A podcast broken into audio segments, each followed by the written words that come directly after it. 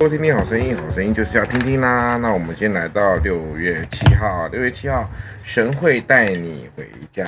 神会带谁回家？谁？啊，是啊，是啊。你看我们现在在干嘛？倒水的声音。啊，神会带谁回家？那谁要回家？啊？谁要回家？不行，都是你呀？那神为什么要带我们回家？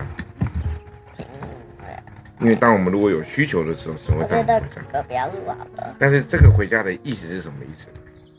去耶稣。回到那个永远的家哈。好，那哥林多后书第四章十八节说：所见的是暂时的，所不见的是永远的。所见到的家是暂时的，见不到的那个就是永远的。所以就天家的家才是永远的家。所以谁会带我们回永远的家？谁？谁？丁恩宇是谁？你如果不说了，我就说刚刚谁刚刚从新房出来了，摔一跤，哎呀不得了，是谁摔一跤？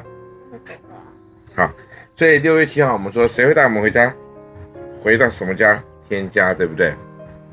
回到那永远的家。OK，刚好今天，刚好今天我们的快问快答说，你会用哪三个字形容家附近的一区呢？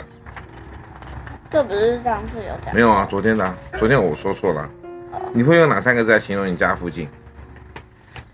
好热闹，好无聊，好好玩，好好，好怎样？